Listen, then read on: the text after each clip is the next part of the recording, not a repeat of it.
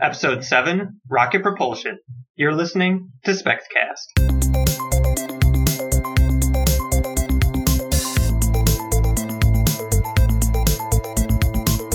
Welcome to SpexCast, a podcast for discussing the science and technology of space exploration. I'm Phil, and joining me today we have TJ, Hello. Augie, Hi, everyone. and Ben. How's it going? All right, so today we're going to talk about rocket propulsion, specifically with chemical engines, rocket engines, and things like that. We have Ben joining us today. Ben, why don't you introduce yourself a little bit? This is your first time on the show. Sure. Uh, my name's Ben. I'm a fourth year mechanical engineering major here at RIT. I uh, just got off of a co op with, uh, with Phil at SpaceX in the propulsion components group. Yeah, just a disclaimer: neither of us, even though they were interns, we don't speak for SpaceX in any way. We're just That's true. um, sharing our knowledge, but not as representatives of the organization. Disclaimer. Over. Disclaimer. Okay, so let's talk about rocket engines. Um, basically, they take in, we've talked about this a few times before in general terms, where they take in oxidizer, uh, another propellant fuel, mix them together, blow them up, and we go into space. Right?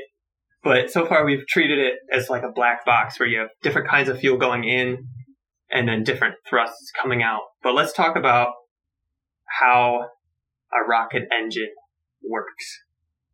So the fuel goes in.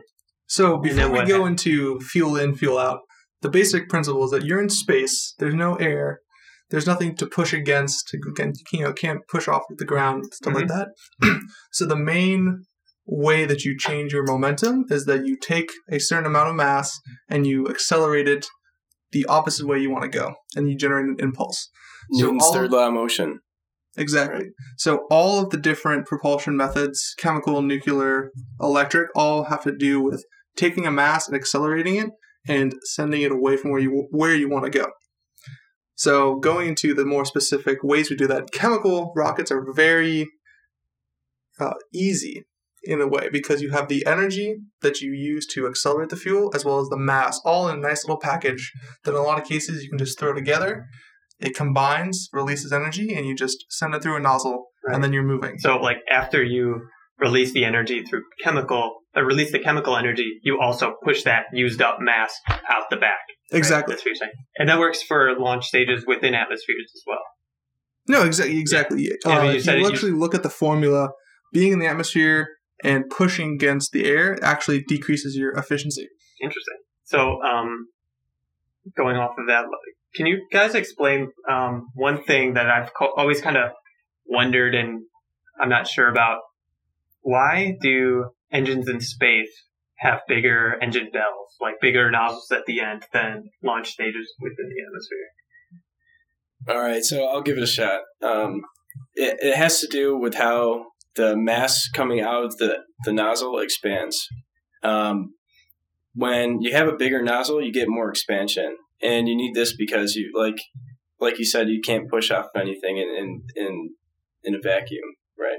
So the the ex- um, expanding mass that comes out the end of the engine is pushing against the nozzle, and that's where it's transferring its force to the rocket itself.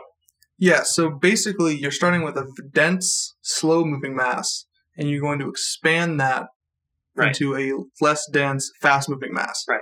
Right, and that's where you're getting your momentum change. You're taking all that heat energy and that hot, dense gas, expanding it out But what does that have to do with the nozzle side? into speed. And so with the nozzles, uh, the specific design is called a De Laval nozzle. That is a specific shape where it goes in from you know regular width, curves in, and then expands outward. Okay. Um, and so with that De Laval nozzles, those are the most efficient nozzles for uh, basically expanding that gas. And with um, upper stages, with the large bells, you basically you want to match the pressure of the gas to the pressure of the ambient the ambient pressure. So in space, there's zero ambient pressure basically, So you want the biggest and so nozzle you want to optimize optimize to basically zero pressure. So basically, the way I like to think of it is that the gas is compressed and it wants to go outwards. Yeah. Right, but you have the walls of the combustion chamber, the walls of the nozzle, and basically you want to expand the walls outward so that instead of pushing out against the walls, it's going it's pushing itself directly out of the engine backwards. Okay. And so you want to match the length of the nozzle so that when it goes when it reaches the end of the nozzle, it doesn't want to go out anymore. It just wants to go straight back out of the rocket. And when you're inside the atmosphere, you have the added pressure from the atmosphere itself. So you, you have a smaller. You just the so the less pressure Yeah, outside, your ambient, your ambient pressure valve. is different. So right, it's like um, a nozzle that expands out to ambient pressure of you know sea level is different than one that's 100,000 feet or space. So um, what you actually happens is you actually optimize not for sea level and not for upper atmosphere for uh, first stage. You want to do that. Uh, you kind of choose a pressure in the middle, so you're actually less efficient when you take off, and then you reach optimum efficiency, and then you become a little less efficient um, towards the end of the, the first stage burn. And then once you enter the atmosphere, you stage and you have a whole new nozzle to work with.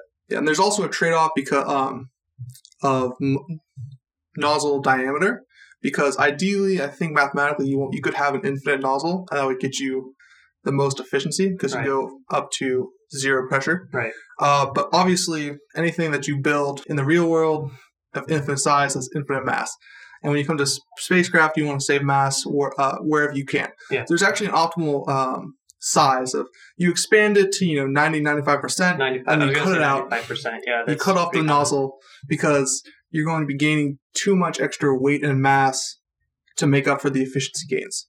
So what about um rockets that have three stages or, or multiple stages other than just two stages where you separate and then you use the bigger bell nozzle? Are you referring to Um, three like inline stages three- like the Saturn V? Exactly, yeah. So so does that optimize the middle range somewhere in there? So that just has to do with the, where the payload is destined to go. The three stages on the Saturn V, uh, the Saturn V is designed to go to the moon, right? So you need one stage to get up to speed in the atmosphere, a second stage to get to orbit around the Earth, and then the third stage to get to the moon. So it's really all about weight savings or mass savings. It's not so much about um, optimizing the nozzle size for the second or, or third stage. Um, yeah, Oh, So with staging, you're optimizing the total vehicle, and you're basically optimizing the mass fraction. Uh, but that does give you the opportunity for each engine uh, for each stage to optimize the design for the range of flight that it'll fly through. Sure. So you can be more efficient in So that. did, did the Saturn V do that though? I guess is my question. Did they have a larger bell size for the, the second and third stages than the first? uh, I believe so. they used Um, a different fuel. Yeah, you're using different fuel and a different engine type. So the F1s are on the first stage, hmm and you have J- uh, J2s hmm for the second and third.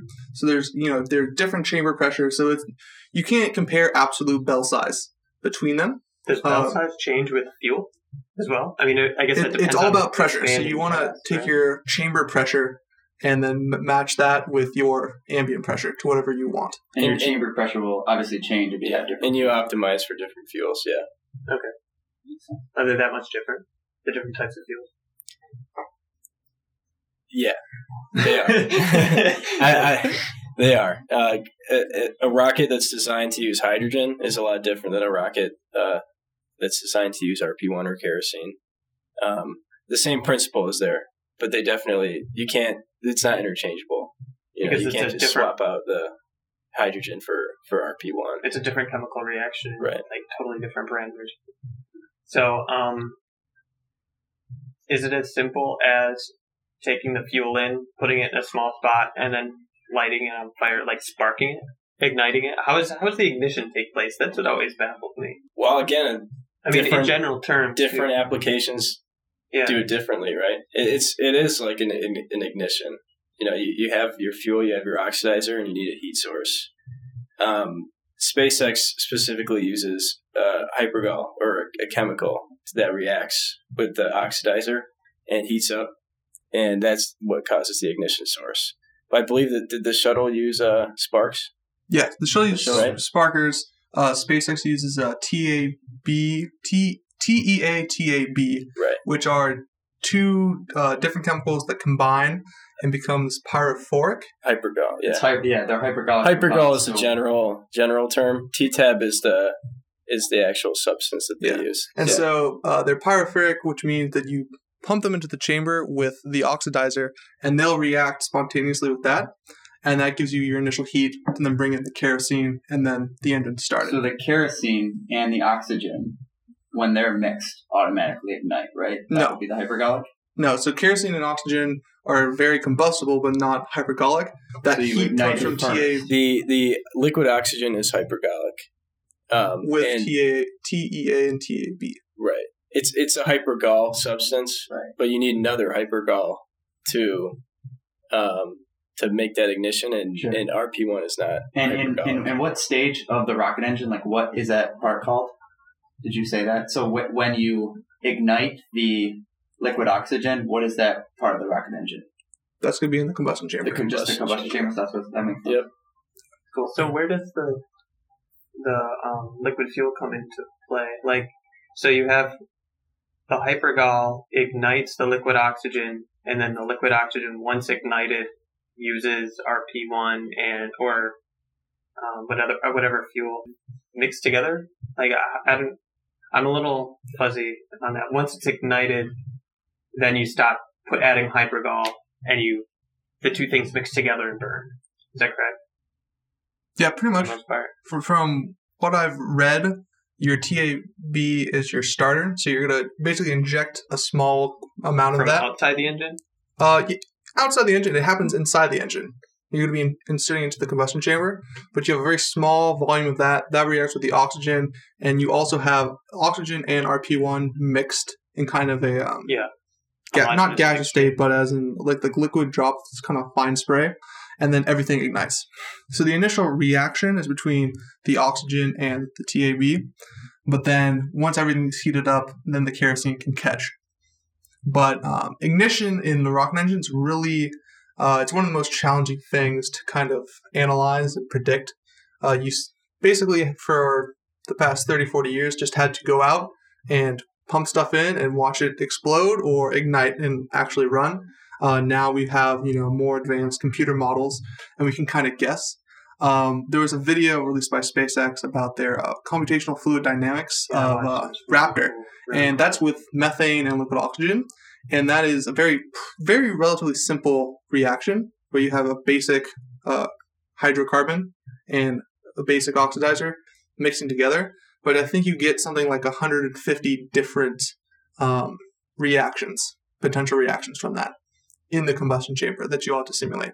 And once you so go it's to not just the two things that you're use, using. There's also a bunch of different possible outcomes from the reaction. That Yeah, so like at the end result, like you know, in chemistry, you're taking these two chemicals, combine them, you're getting CO2 and uh, H2O. Right. That's not what actually exists in the chamber, and your exhaust actually might have different percentages. Usually, what happens is that those are going to be like a percentage point or 0.1 percent of Yeah. a percentage point, They're not. and so you can assume that okay, you're you're going to get your exhaust because it's going to be consistent. What if I were to look at all the different engines that are out there? For example, the space shuttle's engine and the um, Falcon 9 engines and Blue Origin's engines and everything. If I wanted to look at them and I had a rocket and I needed an engine for it, how would I judge the performance of all these different types? And how would I choose which one would be best for my application? Is as easy as it is in Kerbal Space Program, where you look at the ISP and the weight, and you look at your thrust to weight ratio or something. Well, I was going to talk about ISP. Yeah. That, that's kind of like a main, you know, metric of comparing different engines because you know you have you have engines like the F1, which I don't know if you've ever seen it, but it's gigantic, you know, and the whole nozzle is probably uh, I don't know, like they're twenty feet or something like Whoa, the nozzle? Yeah, Yeah, Whoa. that's Very that big. would yeah, they're pretty big. uh, compared to the Merlin M1D, which is you know much smaller. Uh, so ISP is a good way to put a a uh, consistent unit um, between different engines so that you compare compare their performance. So you can compare two things apples to apples using ISP. Right. Yep. Uh, and and then also you can look at an engine's thrust too. Like using the example between the F1 and the uh, M1D. The uh, the F1 had 1.5 million pounds force of thrust, and the M1D comparatively is about 170,000 pounds of thrust. Right. When you compare the uh, the ISP, um, the M1D actually has a slightly better ISP at 280 compared to like 260 seconds is the units for ISP. Right. So, well, it doesn't put out as much thrust. It's a little bit more efficient. obviously smaller. So if you pack nine of them together, you can get a pretty good rocket. Right. Right. Yeah, it's and easier and cheaper to build as well, right? I mean, that's kind of the big advantage, isn't it? uh, yeah, it's modular, right? So you can put like look at what they're doing with the Falcon Heavy. You know, they're they're just instead of nine, they're putting twenty seven so that you can get more more payload capacity. Yeah, and ISP is you know the measure of the efficiency. You can look at ISP thrust to weight ratio, total thrust, um, but you have to consider at least consider all of the different variables when like when you're designing your rocket. You can look at you know ion engines which have fantastic ISP, you know ten times But they better than a chemical rocket, but you can't build a first stage of a launch vehicle with that. You Right. just you're not going to get the amount of thrust. Also, depending like on the stage of the rocket that this engine's going on, you might want to go for a higher thrust, lower efficiency engine because that's what you need when you have to take all the mass of the rocket and get it out out of the atmosphere. You have to worry about optimizing for atmospheric efficiency. You can, you know, not use as complicated fuels. I mean, with the Saturn V, you had RP1 on the first stage, but hydrogen on the second and third. And so you can focus on, you know, the more engineering system applications and requirements. And then once you're in orbit, you can focus on efficiency. I see. Um, one thing I, I just I wanted to ask is like, how can you take an, an engine idea or concept of uh, like a certain type of engine and make it more efficient? What are some things you can do besides changing the nozzle that you can optimize on? Like, is there I, I, like what parts? Like, Yeah. Well, uh, as an example, SpaceX actually just recently did this with their uh, SES 9 flight. Um, in order to upgrade from the original Falcon 9 uh, version, they wanted to get more thrust to push it up to the 170,000 pounds force. Uh, in order to do that, they densified the propellants, which basically means that they can pack more fuel and oxidizer, or more oxidizer, more fuel. Both, right? I guess so. yeah, both, right? They, so you can pack more into the rocket, and and SpaceX did it specifically so that they could have enough fuel to land. So Uh, is that more um, a denser fuel going into the engine, or a denser fuel, like more fuel for the same amount of volume in your fuel tank? it, it's both. It increase it increases the efficiency, and they also have a higher quantity of fuel. I Yeah, didn't realize it increased the efficiency as well. Yeah, because they increase their thrust, their thrust capacity. It's Right. about 100, I think 145,000 to like 170,000. Yeah. If you look at uh, the rocket engine thrust equation, mass flow rate and ISP are very critical to that. So when you densify the propellants, the same turbo pumps in the engine, every turn you can kind of think of it as bringing more mass into the chamber. So that's how you get more thrust to that. Interesting. And and they did that by cooling it down, and that's how they densified it. But I guess if you That's right. if it's liquid, that's really the only way to do it, right? Is there a difference? Like, what if you had uh, solid fuels are even denser than liquid fuels? Can we burn them the same way? So what you find with solid rockets is that they have a lot more thrust. So the fuel is a lot denser. Their efficiency is much poorer though. Why?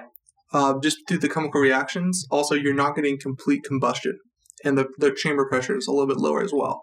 Uh, you actually get a lot of bits of solid fuel and liquid fuel. Ideally, you're just getting a pure expanded gas. Right. You're actually going to get clumps of liquid metal, aluminum kind of stuff in there. Very nasty to breathe in, um, but that does take a, a chunk out of your efficiency. And uh, there's you really and again you're not going to have a consistent fuel, so your chemical reaction happening through the entire uh, solid rocket is going to be slightly different. So those are those things are big challenges with solid rockets. You just have to you know go and you got to thoroughly mix it. You got to be very careful uh, with your chemistry of that.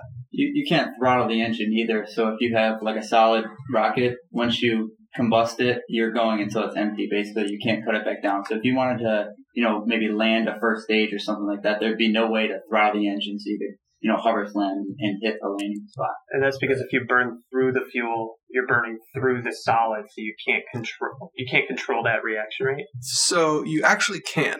So you can't toggle a solid rocket booster on and off because once you light it, it's basically going to burn through its fuel. But you can actually design the inner pattern. So you just kind of visually uh, Right. shown a, a false assumption that with an SRB, the fuel burns from the bottom to the top. It actually burns from the in, inside out. The entire tube is burning on the inside, and the entire tube is the combustion chamber. And by changing the shape and doing different patterns, you can actually change the thrust. One of the very common things they do uh, when you use those boosters is that you're going to get the you want to get the rocket going as fast as possible, and then you're going to reach uh, max Q, max pressure, where there's a lot of uh, aerodynamic force on the rocket. Ideally, you might want to throttle back the thrust, get past that you know little bump, and then speed up again. And so what they'll des- do is design the booster so that when they reach roughly around max Q, minimize the amount of thrust, and then pick up back again. So the you can change the the thrust over the ascent, Yes, but that's fixed and decided when you're manufacturing. You can't you can't do that based on autonomous software that helps throttle. No, exactly. And yeah, it's very, I don't want to call it witchcraft because it's very intense science, but you know, it's all based on the interior surface area. So as the rocket burns outside, the inner circle surface area increases, and you by doing a different pattern, star shapes, um, different uh, polygonal shapes is what they actually do. You can change how that surface area changes over time. and it plays back like the music box, the same for the same shape. It plays back the same way roughly every time. Um, yeah, every time you you make that. Uh, also, with it. segmented boosters, you can do a thing where uh, each segment might have a different shape, and you can kind of get a little bit different thrust through that. So there is a lot of design and kind of fiddling you can do with SRBs, but they're nowhere near as flexible as liquid engines. So while we're still on the topic of you know cryogenically cooling um, liquid, um, basically fuel or oxidizers um, versus solid based engines, what's what's the current um, limit at which we cool these these um, um, fuel and oxidizers? So basically, are we cooling it down to the point where it's right before a solid, or are we cooling it just to as cold as we can get it because that's as dense as it will be? Uh, in theory, right, it would be the most efficient if you could have it Just at before the, the, point solid right point. before the yeah, solid, right? But uh, recently, you know, SpaceX did have issues with cooling down with their Sure. facilities and the launch pad, But and specifically in keeping it that cold while it's just sitting there, right? Right, but are they cooling it down as cold as they can get, or are they cooling it down just before the, the solidifying point? You know, I'm not sure what the actual number is. Uh, so I don't know the the, the number either, uh, but you can make a couple assumptions with liquid oxygen. They're trying to get that right above the freezing point. Oh, I do think- you have a number for what the freezing point is, just to give me an idea? yeah, of the so Uh, I'm thinking in the low low 20s. So you're looking at that. Uh, with RP1, they actually can't get it to the uh, freezing point. They don't want to because it starts, instead of acting like a liquid that you can pump easily, it starts to sludge up. So it's still liquid, it's not a f- solid yet. They'll start to sludge up and then it doesn't work well with the turbo pumps. And so they there's a you know practical lower limit. I didn't even think about that. As colder as it, the denser it gets, the turbo pump kind of Right, has to work harder. Right. Mhm. So the freezing point of liquid oxygen is about negative 360 degrees Fahrenheit. Yeah, which And- is negative two twenty Celsius, and Right. then the um, SpaceX cools theirs down to negative two hundred six Celsius. Do you have the same information? Uh, y- yeah, I remember hearing 350, negative 350 Fahrenheit. Okay, yeah, so, so yeah. ten Fahrenheit off, Mhm. right? So that that probably is their limit, and if they get too close, they might be worried about you know temperature fluctuations and ending up with Right. you know some you don't want some part of it solid, and you definitely don't want sludge. And the way they're cooling it, um, at least one of the ways to cool this liquid is to cool it with huge machines outside of the vehicle, Right. then pump really cold stuff into the tanks, but then it warms up on the launch pad. And they well they let it boil out, so they have ways where as it gets hotter, it automatically boils out, and they can keep pumping more fuel in. So when the rocket launches, it's it's totally full of fuel and ready to go. Is that what the smoke is on the launch pad? Yes, uh, that also is a big challenge with this fuel densification. So before, when they had the liquid oxygen right below the uh, boiling point, it would boil off, and then that uh, phase change would actually keep the rest of the fuel cool. What happens now is that because it's right below freezing, that entire column of fuel will heat up until right below boiling and then start boiling off.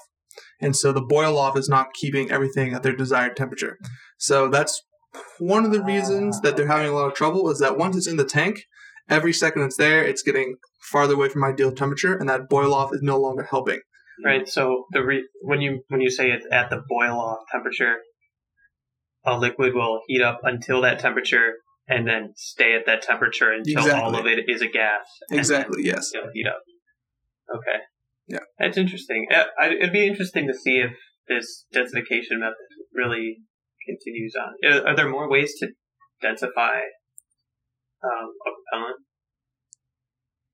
Don't so. Not without No. changing the chemical combustion process, Yeah. right? Going back to your original question was modifying the engine to be more efficient.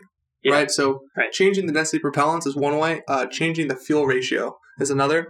Most engines don't uh, combust at the stoichiometric ratio, which is where all of the fuel and oxidizer turns into its uh, resultant products. They actually change that mostly because um, you want to take the lighter element, the, that be fuel or oxidizer. You want actually want more of that. So the key thing in the thrust formula is the exhaust velocity. So you can kind of think of the entire process of the engine generating a certain amount of momentum through all the different processes, and that the rest of the mass, the mass flow rate going through that is given that velocity. So you want to increase that velocity. So if you actually pump in more, say, uh, fuel with a hydrolox engine, you pump in more hydrogen, which is lighter, that will actually uh, increase the ISP counterintuitively. All right. Well, Ben's got to go. So thanks for joining us, Ben. Uh, we're we're going to keep going on this conversation, but thanks a lot. Thanks, guys. Thanks for stopping by. Okay, so now that Ben left, we can break out the cool things. no, unfortunately, I had to go. So, um, do you guys want to talk a little bit about uh, external propulsion, which is essentially, you know, blasting laser or microwave beams at um, a rocket and putting them in orbit completely without having any chemical rockets or anything like that. Just totally ground-based propulsion. I've heard of this, and I know a few people that are really excited about it. But I have some some questions or issues. Uh, I'd like you guys to kind of explain it and talk about the benefits a little bit more before I kind of. So external propulsion is a fantastic idea. yeah. Unfortunately, I'm going to upset Phil and go into the equations. So with a rocket from a vehicle design, well, the hugest issue is called like the, the rocket equation. To cho- yeah, cho- it doesn't apply if you don't have an engine on it, right? That is because you have to bring your fuel, every ounce of fuel that you bring, you have to use fuel to bring it up there. Uh, external propulsion changes all that. So basically, um, there's two types I've seen. One that you bring your reaction mass with you, so you'll have usually hydrogen uh, in the actual vehicle, and then all your energy comes from outside. Uh, also, for launch vehicles, uh, something that's really cool is that they take the air and through something similar to a ramjet or a scramjet, compress that air and then using external energy heat that up and get thrust from that. Uh, External energy. yeah, so you beam energy either from laser or microwave or some external source. Yeah. Um, and then send that to the craft. And with microwaves and lasers, it's easier, easier, where you can send it and then have it directly react with mass on the spacecraft. Yeah, so there are two things there. One is your the light isn't really attenuated over time, especially not in space. Um, so, like when you beam it, it's not like sound where it decays over time. It it does because it like You're going more to get some. You're going to get some inverse square law losses, but Right. if you tightly culminate your laser, you can minimize those. But then the farther away you go, you have to be like that much more precise with where you point it. You really would have to be spot on. So Yeah. it, it's hard enough nowadays beaming up and down from satellites, let alone following a moving rocket where you have you know all sorts of clouds and you know atmospheric changes. And Right. The Earth is spinning. There's just so many things going on. Yeah. Yeah. So if you look at it just as a solution for launch vehicles, right, which is what I've seen as proposed, the pointing is still extremely difficult. I mean, if anyone's watched a webcast of you know a rocket launch, even they can't keep you know Yeah. the camera tracked. And if you're using external propulsion, you have to make it very well aimed on the vehicle. If you're not aimed on the vehicle, the it doesn't go. Exactly, Like, it, gas exactly. Um, so that that's a very big challenge. Uh, something I personally believe that we can overcome over time. Um, but also, uh, you're going to be in the atmosphere and you're taking an energy source, and ideally, you're sending energy. And it's going to hit the spacecraft in such a way that it heats up whatever fuel source you have. Unfortunately, it's traveling through The said air. fuel fuel source. Oh, you're saying the air would be the fuel source, so you'd be In in one of them, it's taking in air, so you're compressing the air and then heating that up. Okay. But you know your microwaves are going through the air and through your laser, uh, so you're going to have energy losses. So you're looking at you know inefficiencies from the energy spreading out, inefficiencies from lost loss to the air, and then inefficiencies in how you collect all that energy and put it into your fuel. And so you end up having massive, massive power requirements. And you actually look at the power outputted by a rocket is insane. You're looking at multiple hundreds of megawatts, sometimes gigawatts of power. And that's because these com- uh, chemical reactions are insanely energetic. Yeah. And the rocket engines are very, very efficient at converting that chemical energy into uh, thrust. And so you have to basically take all that to electricity and then pump that through the air, through loss, and then turn it back into uh, mechanical energy. Right. I was gonna put that in perspective. Like for example, the Hoover Dam only produces it produces a couple gigawatts of energy, doesn't it? And most like um, power plants, it, uh, only the bigger ones are in the gigawatt range. So if you're saying a rocket would require gigawatts of energy beamed, that's an entire power plant that could potentially power a, a city Mhm. only for that rocket launch.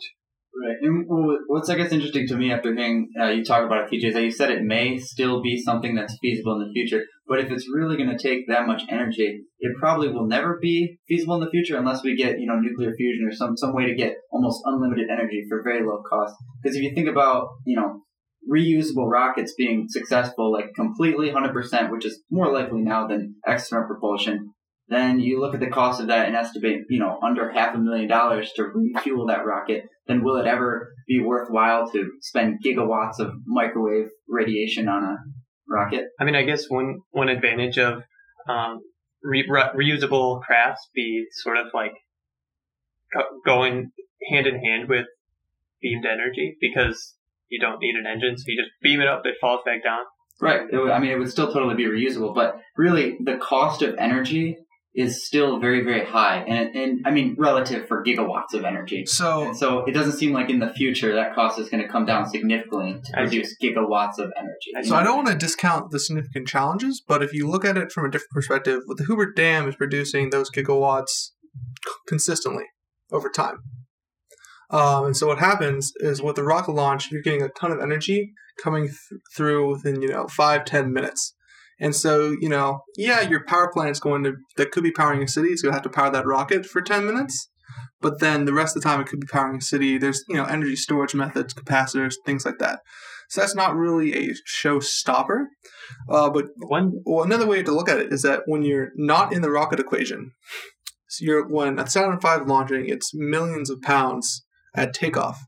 If you have an external propulsion system that does the same amount of thrust as a Saturn V, instead of launching your millions of pounds of fuel with your hundred tons of pay- payload, you're suddenly launching thousands of tons of payload at the beginning, which is Yeah.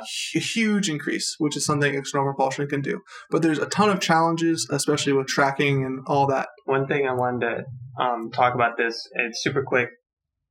This is only a way to accelerate, but once if you're trying to go, for example, interplanetary, if you want to accelerate for half the time, the rest of the time you have to decelerate, and there's no way to Sure. unless you have um, a beam station at your destination. There's no way to slow down. So I guess it would be a cool way if you brought some of your only like the deceleration fuel required and had like a station on the moon and you beam it and it would be like a speed boost. but uh, Or you could stick with, you know, chemical rockets and, and beam the chemical rockets up there, still entirely full of fuel, and then once they get up there, they can ignite and continue on their way. right. So it'd be kind of like a first stage, second stage thing in there. Yeah. Uh, I don't want to jump into too much sci-fi, but in the movie Avatar, their spaceship, they actually took the time to do a, a big backstory and actually work out the physics. And so in their far future, you know, reality, that big spaceship that takes them from Earth to another star is laser powered um, to launch from Earth to Alpha Centauri, and then they have a fuel station or a fuel on board that will burn over however many years to slow down Right. That's and then um, they fill up with fuel there and use the fuel to take off from Alpha Centauri, and then use the lasers to slow down. Oh, that's interesting. Uh, but again, like uh, lasers are if when you're using lasers as the momentum carrier, that means that the, the object has to be moving away from you. So it's really interesting. I don't think it's going to be feasible in my lifetime, but it's really cool to think about. And I think there's uh, there's already like people thinking about this seriously, and there's some cool applications for sure. Okay, so I think that's um, going to wrap up this episode on spacecraft propulsion. Uh, thanks for listening. We'll be back next week with another discussion on space exploration, science, and technology. If you would like to share your thoughts on rocket propulsion, or if you have questions or uh, requests for another discussion topic, send an email to spexcast at gmail.com or tweet to us at RITSPEX. If you want to hear more, consider subscribing to us through iTunes or your favorite podcast app. All past episodes are also available to download from our website. This podcast is made possible by RIT SPEX, a space exploration student faculty research organization at the Rochester Institute of Technology. Special thanks to the Interactive Learning Grant Program for giving us the tools to promote student and faculty engagement outside the classroom. Our music is by Kevin Hartnell. This has been SpexCast. We'll see you next week.